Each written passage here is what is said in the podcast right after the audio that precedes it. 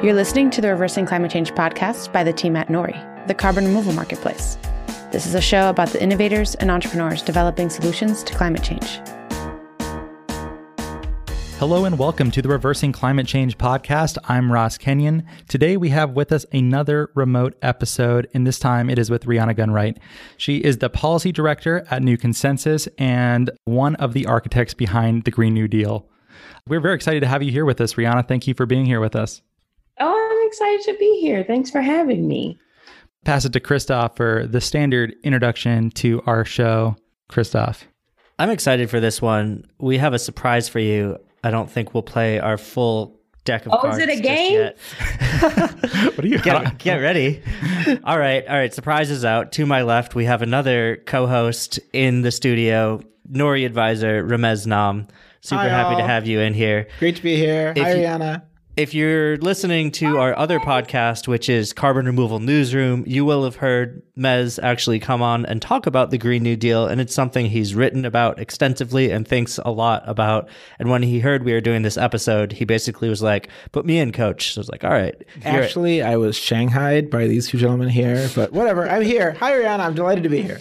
All right, so Rhiana, welcome to the Reversing Climate Change podcast. That's what we're all about. I think you are too, because the Green New Deal has some really lofty goals to shake things up and do things which are good for the climate. We're going to get into that. But before we do, we like to start with the guest's origin story, sort of where they come from, what it is the path that took them to where they are today, which is sitting on your couch in somewhere not in Seattle looking He's back at us. How did you become a superhero, Rhiana? That's it. oh, that's so funny. You haven't seen me parallel park, uh, so you should really reserve that. And I'm not even kidding. I just like two days ago had to park like three blocks away because I was just like, nope, nope, nope, can't can't do that from where I had to go. It was fun. Um, so I'm from the South Side of Chicago. I grew up there in a neighborhood called Englewood. I was raised by my mom and my grandmother, actually in the same house that my that my mom had grown up in. Uh, my grandparents were one of the first black families to actually move onto our block. My grandmother actually still owns a house.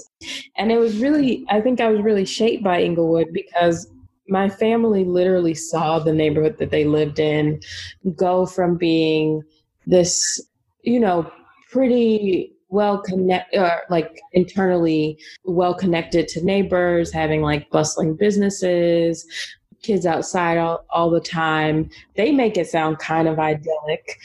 And of course there were like still i mean it was still especially as it became a black neighborhood you know there were still you know projects nearby but it just seemed to be at least in their memories pretty bustling and pretty socially cohesive to by the time i came up it had been like really ravaged by the crack epidemic the city had more or less completely divested from the neighborhood and so i grew up in the shadow of that and I went to sort of magnet schools not in my neighborhood. And so I think I started asking questions kind of early about like, why does my neighborhood look so different?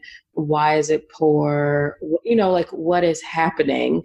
Uh, because the people that I'm meeting at school who live in different neighborhoods don't seem to be any smarter, right, or better than my family or the people that I know. And so I've, I've, you know, was thinking about that. And I come from a family. My mom and my grandmother are both like pretty structural thinkers. So they were always sort of on me. And I actually thought they were conspiracy theorists when I was growing up. I was like, "Ooh, this is systemic racism real?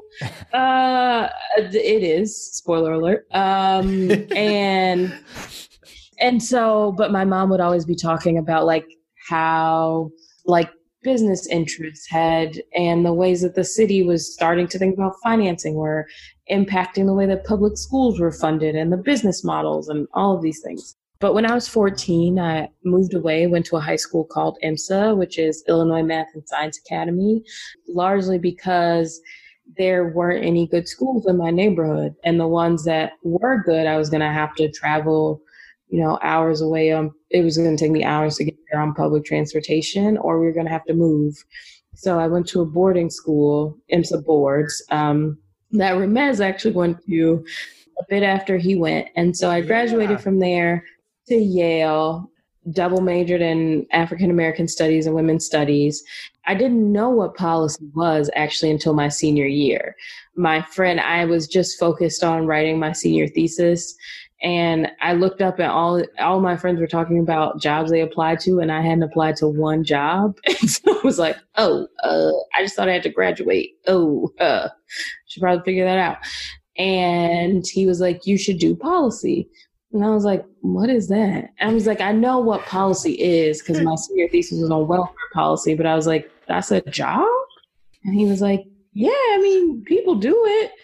And so an I job. went to our career services department like a week later and I was like, I need, you know, I'm looking for jobs. I don't want to be an investment banker or a consultant. I want to do policy.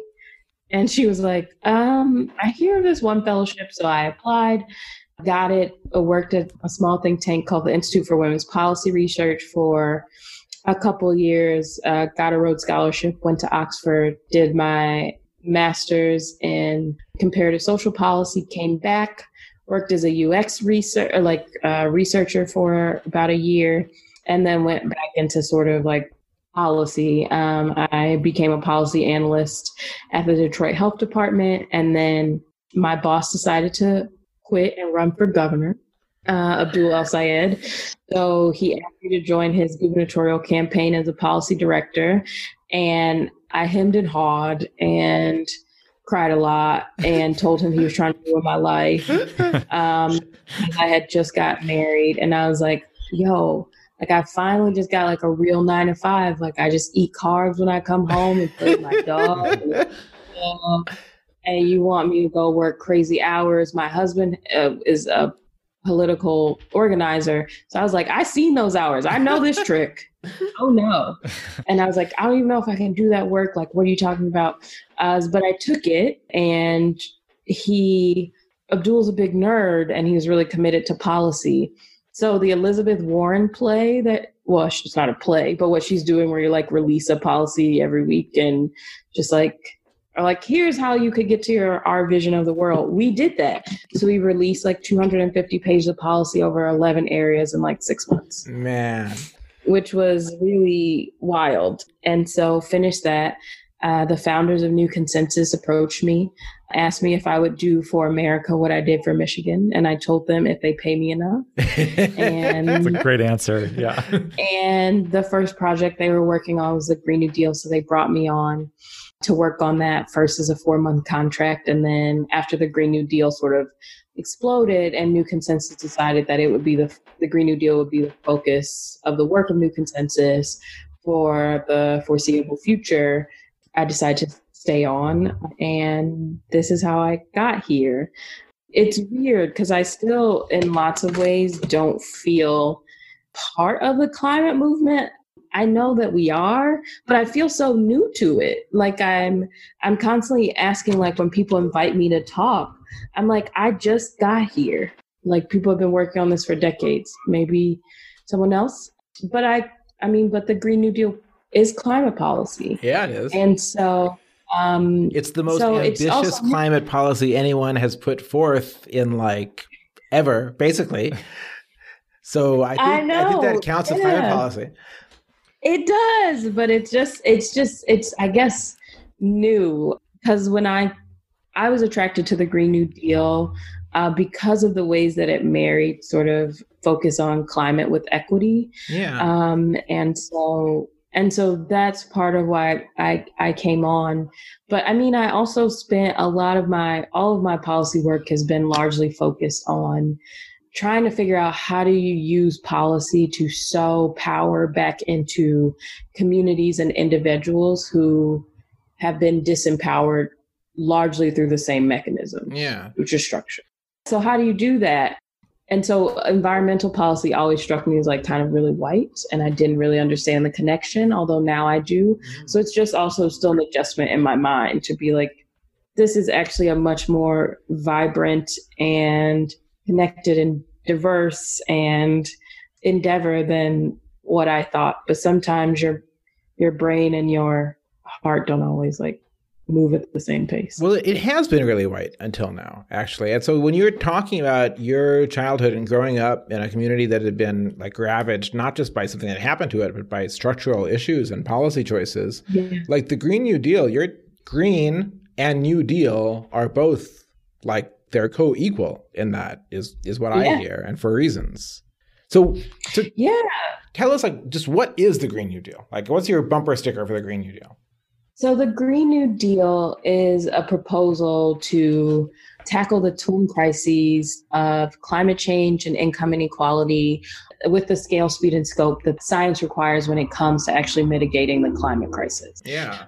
And it takes an economic mobilization framework, both because we believe that that is what is actually necessary in order to achieve the emissions reductions that we need to achieve and to get to a net zero economy on the timeline that we need to do that on. And also, it's the most promising way to do that while also renegotiating some of the power relationships that need to be negotiated in order for us to have a more just society and put in place some of the structures that we need to have a more just society. And also, uh, largely because the same policies that you would need to deal with income inequality or that are among the most effective are the same ones that you need to actually have a functional and successful economic mobilization. Yeah. Um, because it requires workers, because it requires basically everyone can work to work and to be able to do that, it requires, which means that folks need the ability to take these jobs and, and to thrive in them and to join supportive industries. And we know that the barriers to that are all patterned by inequity. Can I ask a dumb question? You use the term yeah. economic mobilization.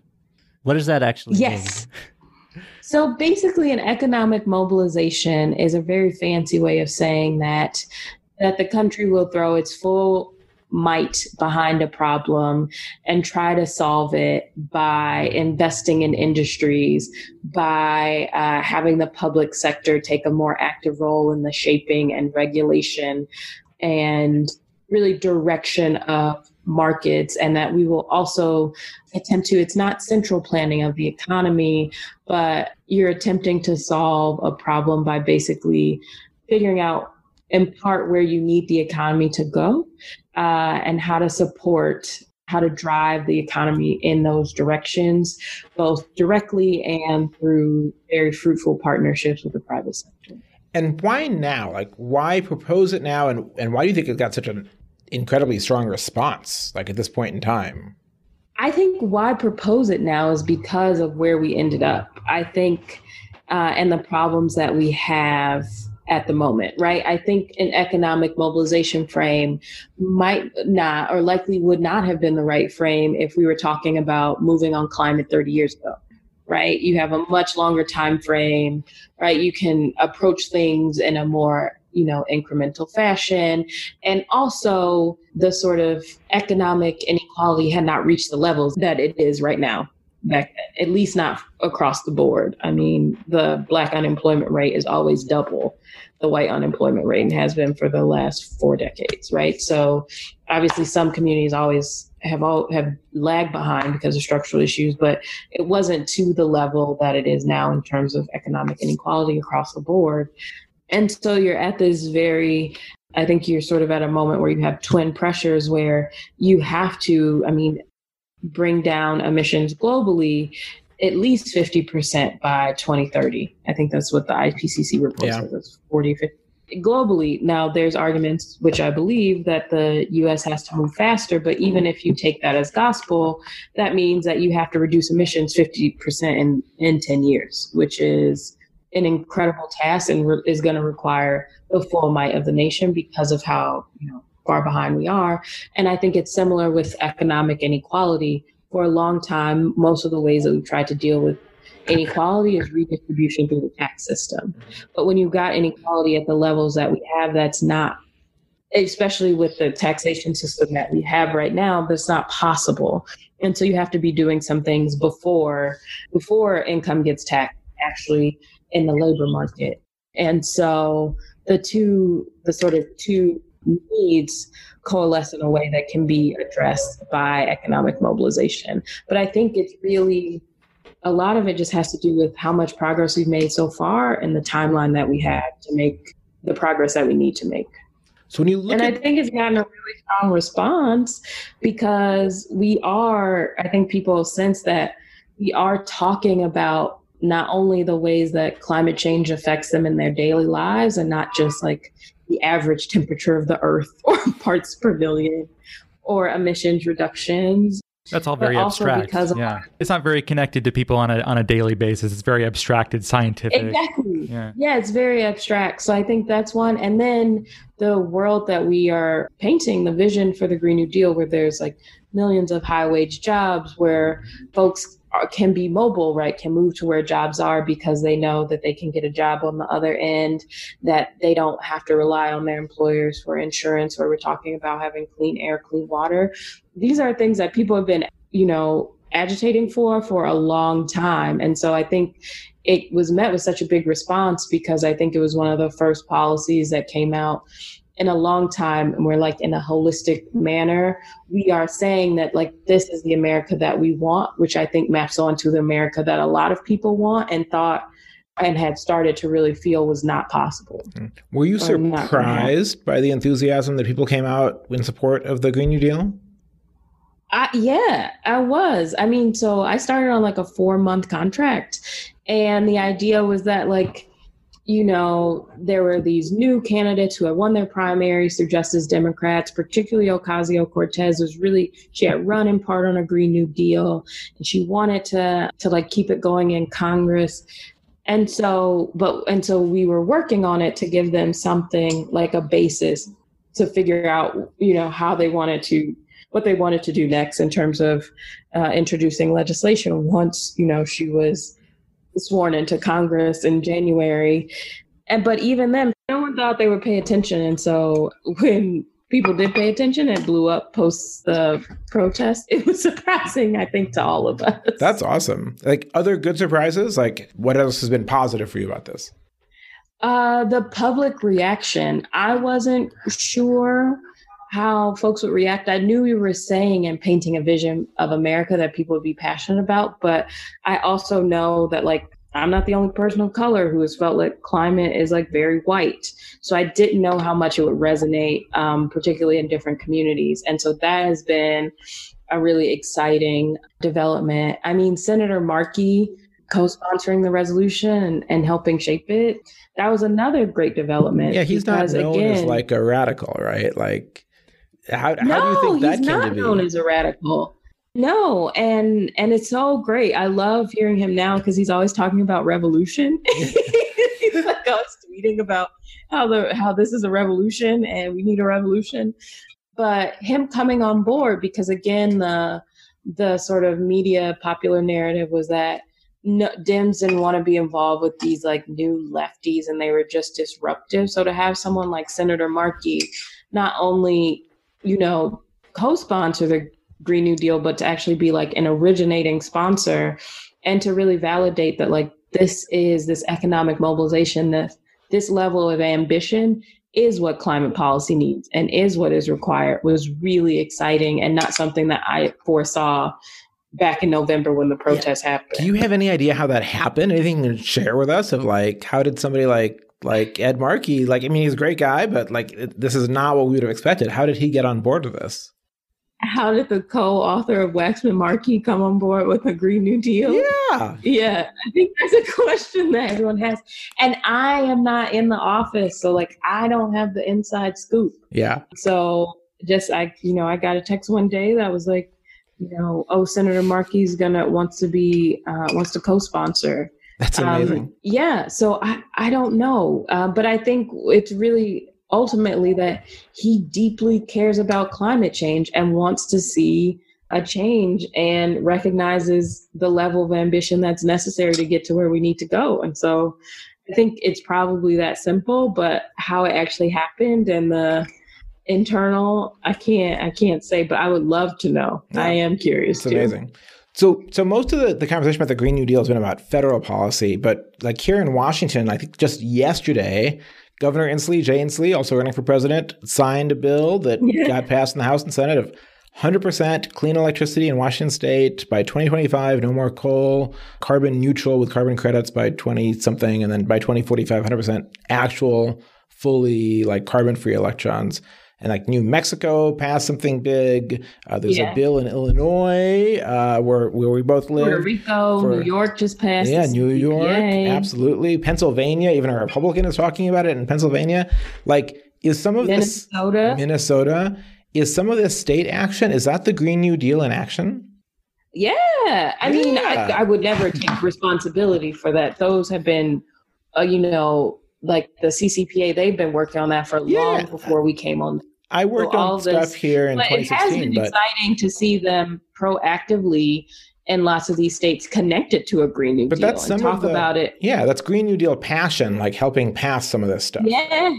Yeah. Yeah. All right. And I think it's a two way relationship because the only way that I am so confident that we can get the Green New Deal done and other folks who work on the Green New Deal is because states and localities have been making these moves and have been working on these things far before even the federal government and, and, without federal support they've been figuring out a way to do that out of their own budgets which is huge when you are state and local government they do not they cannot print their own money right you have yeah. a budget and so for them to actually make these commitments and to put power behind it that means that they are using some of their resources and making this a priority. And there's so many innovative program models and policy models happening at the state and local. So i'm glad that like the green new deal can give them can help create a frame that they can attach to and that they can, you know, use to move this work. And that ultimately, hopefully, can also provide real financial and technical support as these things roll out because it is not easy to do this stuff only on state and local funding. And particularly when we're talking about the scale and timeline that Green New Deal's pushing for, it can be impossible to do that purely as a state totally. or locality and I think that's one level of response that we've seen to the Green New Deal. I was in DC a couple weeks ago and spending time with different lobbyists or people who actually are more on the right of the aisle. And they were a little bit frightened. They didn't like the Green New Deal. and they were saying, oh man, we need to come up with our own response, um, which can achieve climate impact. But we don't like the Green New Deal. And so it's kind of just funny to see that even if people who are opposed to this idea are still in response to the proposal of this legislation coming up with interesting climate innovations. But can you kind of comment on how you see some of those sorts of responses playing out? And are you happy that they are engaging in climate policy for the first time in a serious way, at least that I can remember? Is this is this good for the Green New Deal? Is it challenging? How do you feel? Absolutely. No, it's not challenging, right? The reason that the resolution went out, and I, you know, this is from the authors of the resolution that I've, I've learned from in AOC's office, and she said something very similar um, on the MSNBC town hall, which is that the reason that the Green New Deal was released as a resolution, a non binding resolution with high level goals, was precisely to create this space for these types of debates and for people to step in with solutions because this is far too big of a problem to attempt to continue to solve with like clever people in a room talking to one another right? Like we need everyone um, working on it. So it is exciting. And that's actually when i knew that this thing had legs hmm. because no offense to democrats um, but republicans have a very good and sometimes better sense of politics. And so when we ended up on Fox News 24 7, I was like, uh oh, this has something because otherwise, why giving us the time of day? And this time every day. do you think there's any bipartisan potential? Like, do you think that there's some things that you could carve off a handful of Republican senators to vote for? I mean, I think so. I mean, if if you look at the resolution, it includes a lot of the things that particularly Republican lawmakers say that they care about, at least to their constituents and to their base, which is jobs, high paying jobs, you know, ability to control your own electricity, right? To generate mm-hmm. your own power and to be independent in those ways, right? Uh, we're talking about you know high quality jobs. We're talking about reinvesting right in a lot of deindustrialized areas which are red areas right? Yeah. We're also talking about investing heavily in rural areas which are also red areas often. And so there's a lot of things that i think appeal or could appeal to to republicans. So i think there is an option. Obviously i think we have very different ideas of how the economy works and how that you know best could could work but there's also a lot in in the green new deal at least the the understanding of the the economic thinking that new consensus brings that is about the role of the private sector and fruitful public private partnerships and how do you actually take markets seriously in the context of a transition like this that i think can also appeal to to the gop but i think at this point it's really the ball's in gop court not the yeah. other way around so I'm really glad to hear you say all of that, actually, because I think that we give up too easily on getting Republicans to support some stuff. Like the biggest wind power states in the U.S. are all like in the Midwest and all Republican mm-hmm. held, right? Like, so you've also gotten some criticism. Has any of that criticism been useful to you? Like, is there anything that you've heard that's been like, oh, I'm just going to change my mind on that? Like anything that you've changed? Oh yeah. yeah. Give us an example. oh, example. yeah. So one thing is that so land use and housing has come up a lot. Hmm housing is in the Green New Deal, but just like the really, I hadn't, I can't say I had thought a ton about land use and the ways that it would be important for achieving a net zero economy. And so I've learned a lot about that. And an idea that I initially like sort of had dismissed was is including public housing and like building more public housing and energy efficient public public housing as part of an effort to like upgrade all homes and buildings and yeah. provide you know safe affordable housing. Because uh, when I first heard, it, I was like, nobody likes public housing. Like I grew up in Chicago, we had huge projects, like, and no one was a big fan of them. And I mean, they they decimated them in ways that were really wrong. And you know, when they got rid of them and and put families really in a precarious position, but still. And so I just, in my mind, I was like, I was like. just knocked it away and was yeah. like, no one cares about housing. But after like I just recently met a scholar on this who's thinking really hard about the Green New Deal and was talking about the role of public housing and you know some European nations and how it can actually be really awesome and not and designed well and beautiful. And it actually made me really rethink and be like actually yeah there's no real reason why public housing shouldn't be part of a green new deal. Yeah. Um talking about building energy efficient affordable housing, and especially because a lot of housing in low income neighborhoods is is old. The housing stock is old. Yeah. It could have structural issues beyond what you know in ways that like right, less efficient. It would be incredible to make them energy efficient yeah. if impossible. Yeah. And so you will need new housing stock to replace that that is dignified. Yeah. Right. If people do in fact need to or want to move and that's just one reason why you should do it and so so that's really changed my mind and i've also been thinking a lot about what does it mean to have uh, productivity without growth mm. or prosperity without growth which is something that a number of critics have brought up and does like a focus on growth even in the g and d to sort of reify an emphasis on you know growth can should happen no matter what, even if it's extractive? And is that you know is that possible or useful in the context of the transition we're trying to make? I think we can have non-extractive growth, though. Like, I mean, GDP is decoupled from extraction and energy for the last couple decades. Yeah, since the '70s, really. I think it's possible too, but I also am recognizing that I don't know as much about it as I thought I did. So I've been trying to be thoughtful and listen to more critiques and and also ideas about you know alternative gdp and ways that you can be thinking about growth outside of extraction and a concept called uh, i think people talk about it as uh, public luxury and private i forget. Um, but this idea that right now we're very focused on getting luxuries at an individual level like my house needs a pool right? My house needs this but what about a world where there's just a beautiful, um, you know, well taken care of community pool, right? That public yeah. uh, goods don't always have to be considered sort of Like a beach, The- is a public luxury, right? Like living Yeah. near the beach is awesome. Yeah. Hmm. Yeah, we, we were talking about so that. how do you build public luxury and and how do you make that available and how do you move away from a model of like just individual accumulation That's a and the cool only way you can get luxuries is to get them individually Yeah. Rhiana, I, I really Yeah. appreciate you saying that. I, I love when people say that they don't know something. I respect uh, the hell out of that. I don't know why it's not more common. I guess it means that you've lost the argument. But I think for more neutral people in the audience, you're like, this person became more credible because they were willing to admit that publicly. So kudos. And in that same spirit, uh, who do you think is the the best the best place for one to go to read criticism of the Green New Deal? Is there anyone that you see quite often harping on it that you're saying, damn, some of these are really good points, and we need to find ways to mitigate some of these potential negative effects of our policy?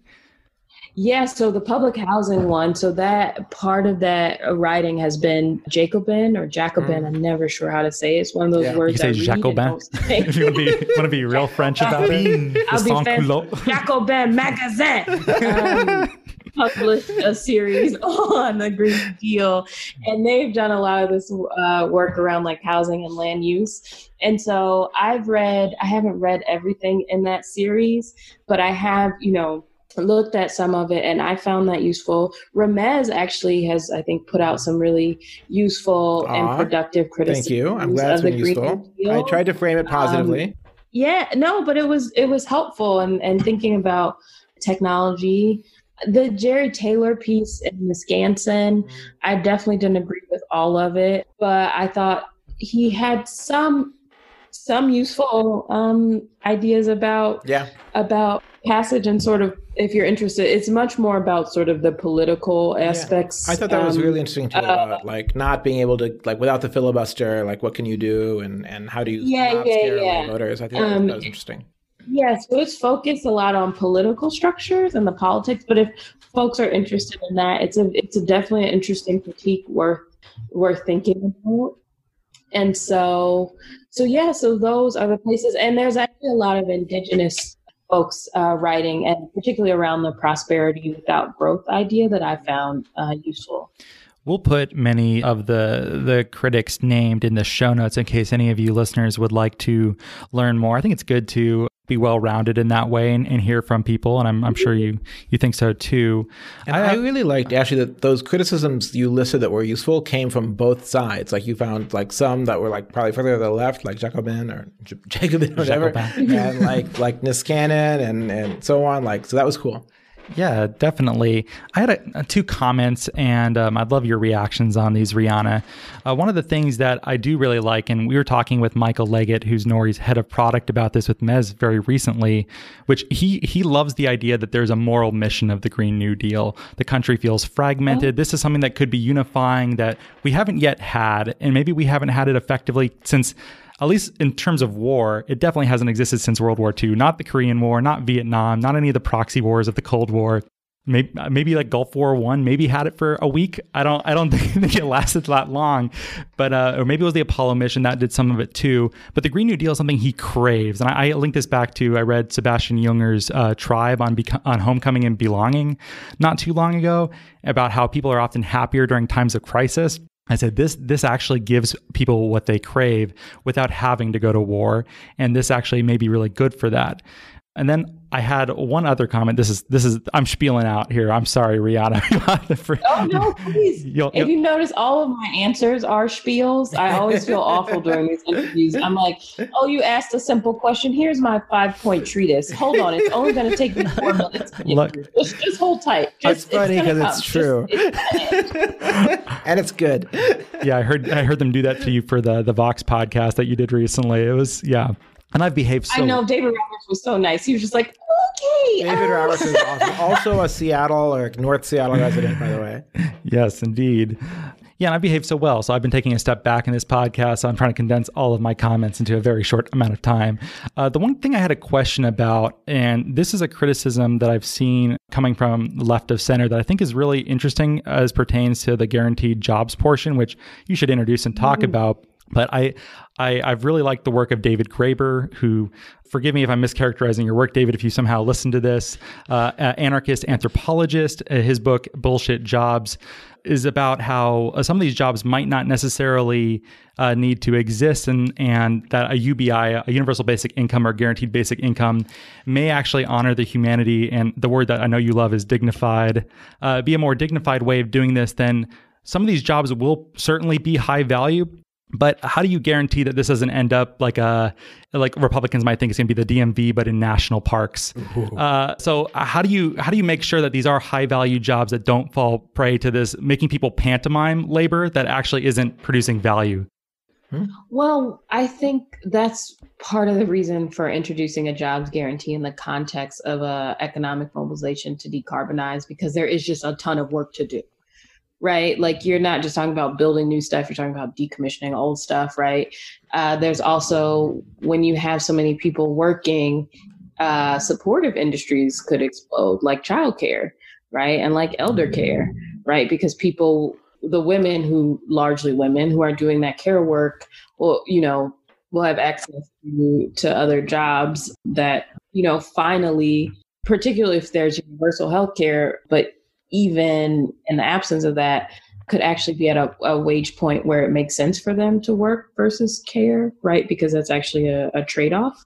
So there's a lot of productive work to be done. And I mean, I think the New Deal is a good example. Of course, I'm sure some of those were like pantomiming work, but the large majority of it was was useful work. And I think the reason for a UB, not a UBI or it's not that it's ruled out, but the reason that it's not mentioned in the resolution is again because you're kind of if you're an economic mobilization, if you need all the people working, a UBI could have a counterproductive effect, right? Not necessarily. It probably especially if you're pitching it at the level that at least I've heard, which is a, a grand a month. Uh, but still, you know, it could. And so I think that that's one i think actually kind of secondary consideration as i'm saying it. I think the other reason for sort of a jobs guarantee is that you want people to be able to move to where there is uh, productive productive work or, or work that they feel is productive because we've seen mobility or migration patterns change with every single major economic migration. But yeah so i think that those um, move to arizona sort of the, install solar but I do think I'm not honestly in the context of decarbonizing as quickly as we have to do. I'm not particularly worried about there not being enough work. So like that, that just I don't really foresee that. There's, there's but maybe, maybe. I mean, who knows? But I think there's, there's enough enough work. I'm not I'm not actually sold on the jobs guarantee because I feel like if we invest this much, it'll create jobs. But but you know, I I don't think you're wrong that there's a lot of work to be done. Yeah.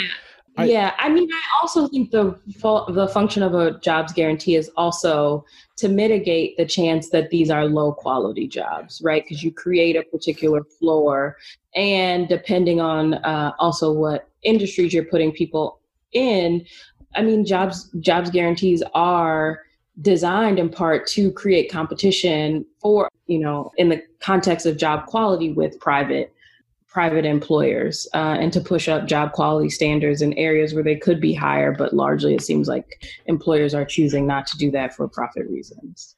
All right, so maybe we have time for one last question. I, I think if there's if there's more you want to talk about, okay. unless you have a hard stop, I, I, think I'd allow even a little extra. All right. Well, I've got one. I've got one. It's the only one I left for me to ask that, I, that uh, I have to. Okay.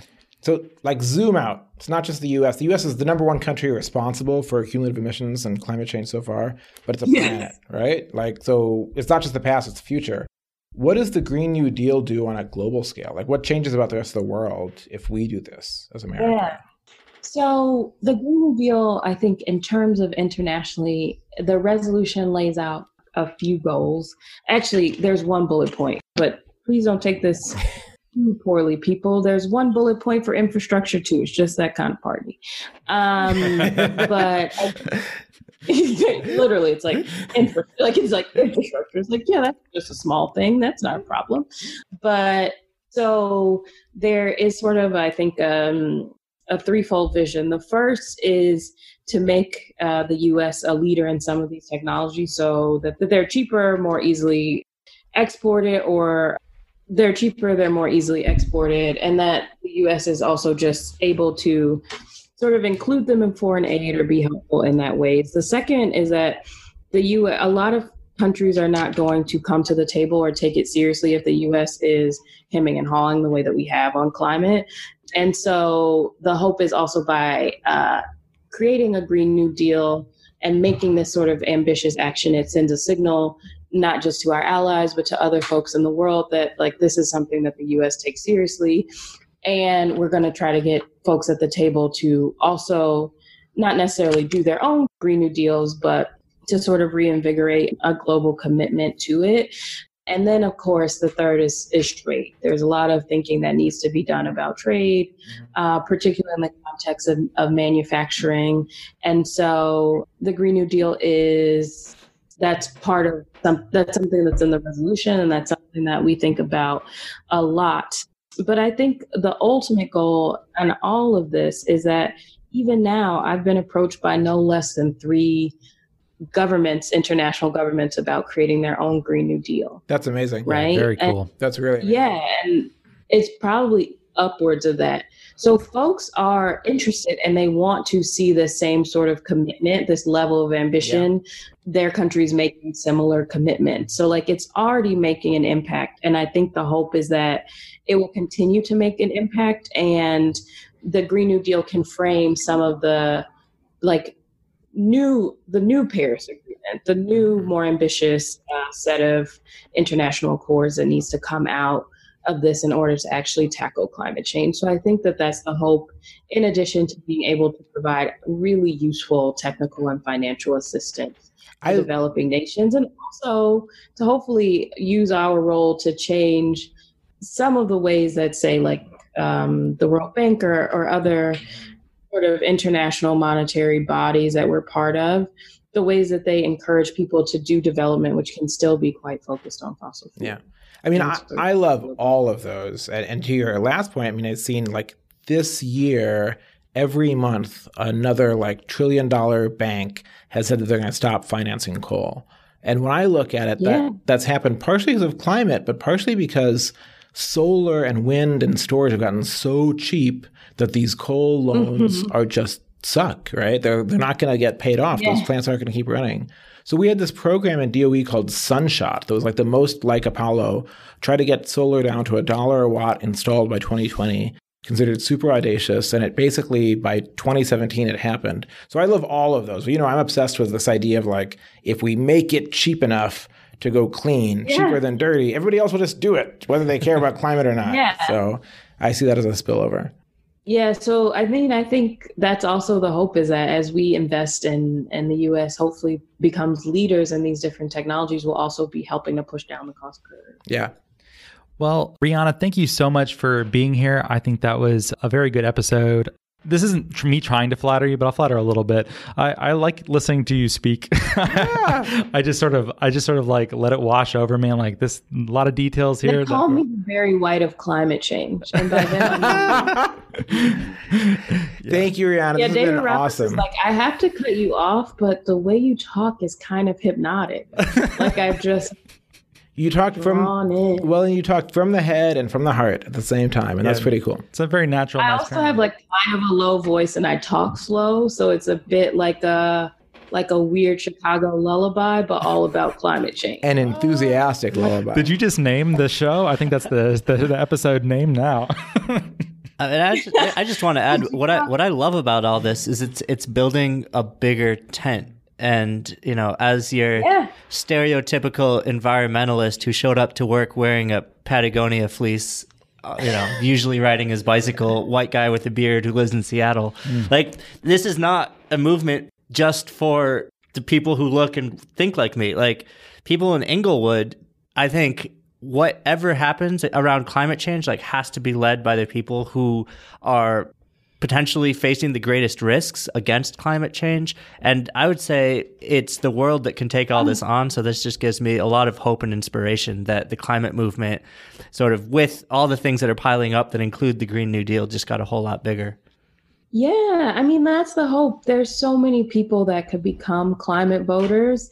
And I feel like the Green New Deal is pushing uh, towards that shift and towards saying like a lot of people could be interested in climate and will care depending on how we talk about it. And so let's stop talking about the like and so being so focused on the small, you know, the people who are deniers, because honestly, if climate deniers were poor black people, we wouldn't care. We'd drag them along a long time ago. right? Like, like, great, you all don't believe it, whatever. Right? If like, and so we would just, we wouldn't care. And so I think we have to stop focusing. I mean, it, it makes sense. They have yeah. a disproportionate conservative, especially conservative white men in power, have a disproportionate amount of power. But the fact is that the world is just so much bigger. Our country is so much bigger. And all of these folks who are most at risk of climate change, but of also of being left behind in, in a in an economy that is green but stays the same as the one we have now right? The same people will suffer. And so I think this is about acknowledging that, like, the US and our capacities and our imagination is so much bigger than it is than the leaders um, that we see, the people who generally have power, and whatever happens in the Beltway. There's a whole country that's out here waiting and trying to participate in solutions. Well, here's to a bigger vision and a bigger tent. Yeah. Uh, well, thank you, Rhiana. Thanks for being on the show, and um, we'll hopefully we'll speak with you some other time again too. So, thank you. Thanks much. Absolutely, it was a pleasure. Have a good have a good evening and weekend. T- TGIF. Happy happy weekend.